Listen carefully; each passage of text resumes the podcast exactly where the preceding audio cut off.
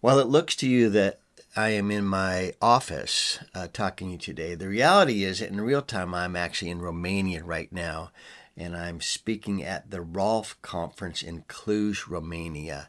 Uh, the RALF conference stands for the Romanian Leadership Forum, and there are about 300 Christian pastors and leaders from around the country assembled here in Cluj this week uh, to get a vision for what God is calling them to do to promote the gospel and the gospel of life throughout all of the country and around the world. And I've been asked to address them three times this week, which I'm very excited about.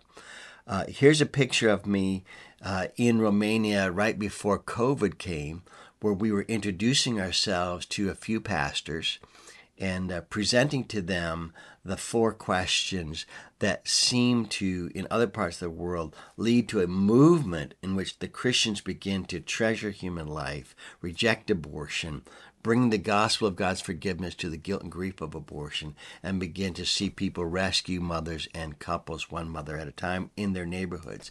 So we are introducing that to Romania before COVID came, and now this is our chance to go back there and uh, see if we can't uh, be a part of a, a movement that gets sparked to train hundreds of thousands of people all over, all over Romania to stand for life. And I'm particularly excited about that. I'm hopeful for Romania because they have a particularly painful history. Uh, if you know anything about Romania, you'll know that there was a time in the early 20th century where Romania was a prosperous oil comp- uh, rich uh, country. They were a dem- democratic country, uh, but through a series of, of events, uh, they gave rise to the dictator Nicholas Ceausescu in the 1960s. Uh, here's a picture of me in Romania standing in the Revolutionary Square in front of the central government building run by the Communist Party, and here's a picture of that dictator Nicholas Ceausescu uh, giving his last speech before the people finally overthrew him. Part of what makes Romania such a tragic history is because Ceausescu had a demonic, what I would call a demonic uh, policy regarding the unborn. He actually outlawed abortion during his time. You say, why is that a bad thing? It certainly doesn't sound like it's demonic to me.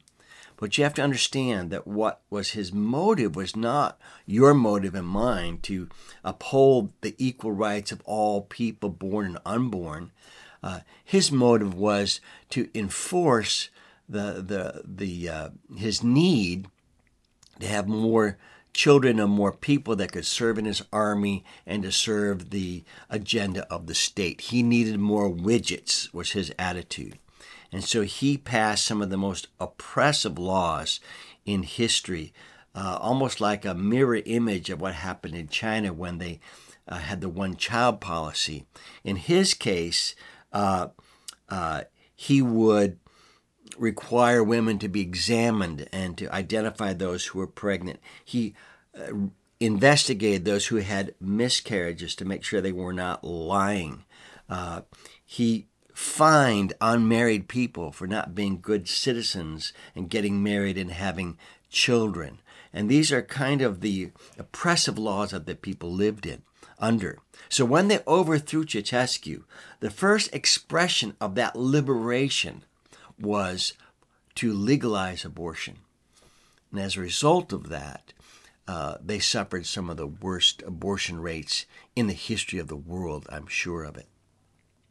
So, part of uh, my going to Romania is to see if we can't uh, continue now to see the church in Romania stand for life and to change the culture.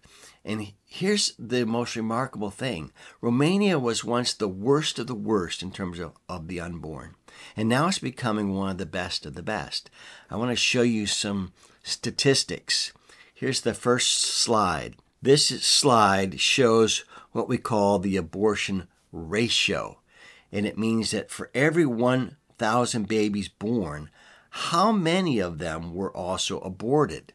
And the answer here is that in the early 90s, right after Ceausescu was overthrown and people were expressing their freedom through abortion, For every 1,000 babies that were born, another 3,152 were aborted. These are numbers I've never seen or heard of anywhere in history. But currently, they're down to 163 uh, babies that are aborted for every 1,000 that are, are, are born. That's quite a remarkable turnaround. Let's take a look at, a, at another uh, slide. This is the abortion percent.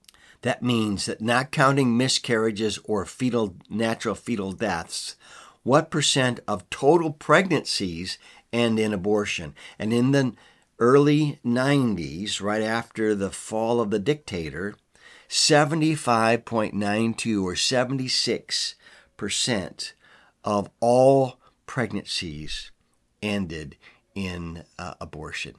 That is now down to 14% over the last 30 years or so. That's quite a remarkable uh, step of progress. Here's a third slide. This is called the abortion rate. And this means out of every 1,000 women in this age group between 15 and 39, largely the, the years that the women have babies, how many of those women will have an abortion in a given year? And in the early 90s, it was 236 out of every 1,000 that would ha- have an abortion during that year. And now it's down to 11. So these are some remarkable uh, signs of progress in Romania over the last 30 plus years.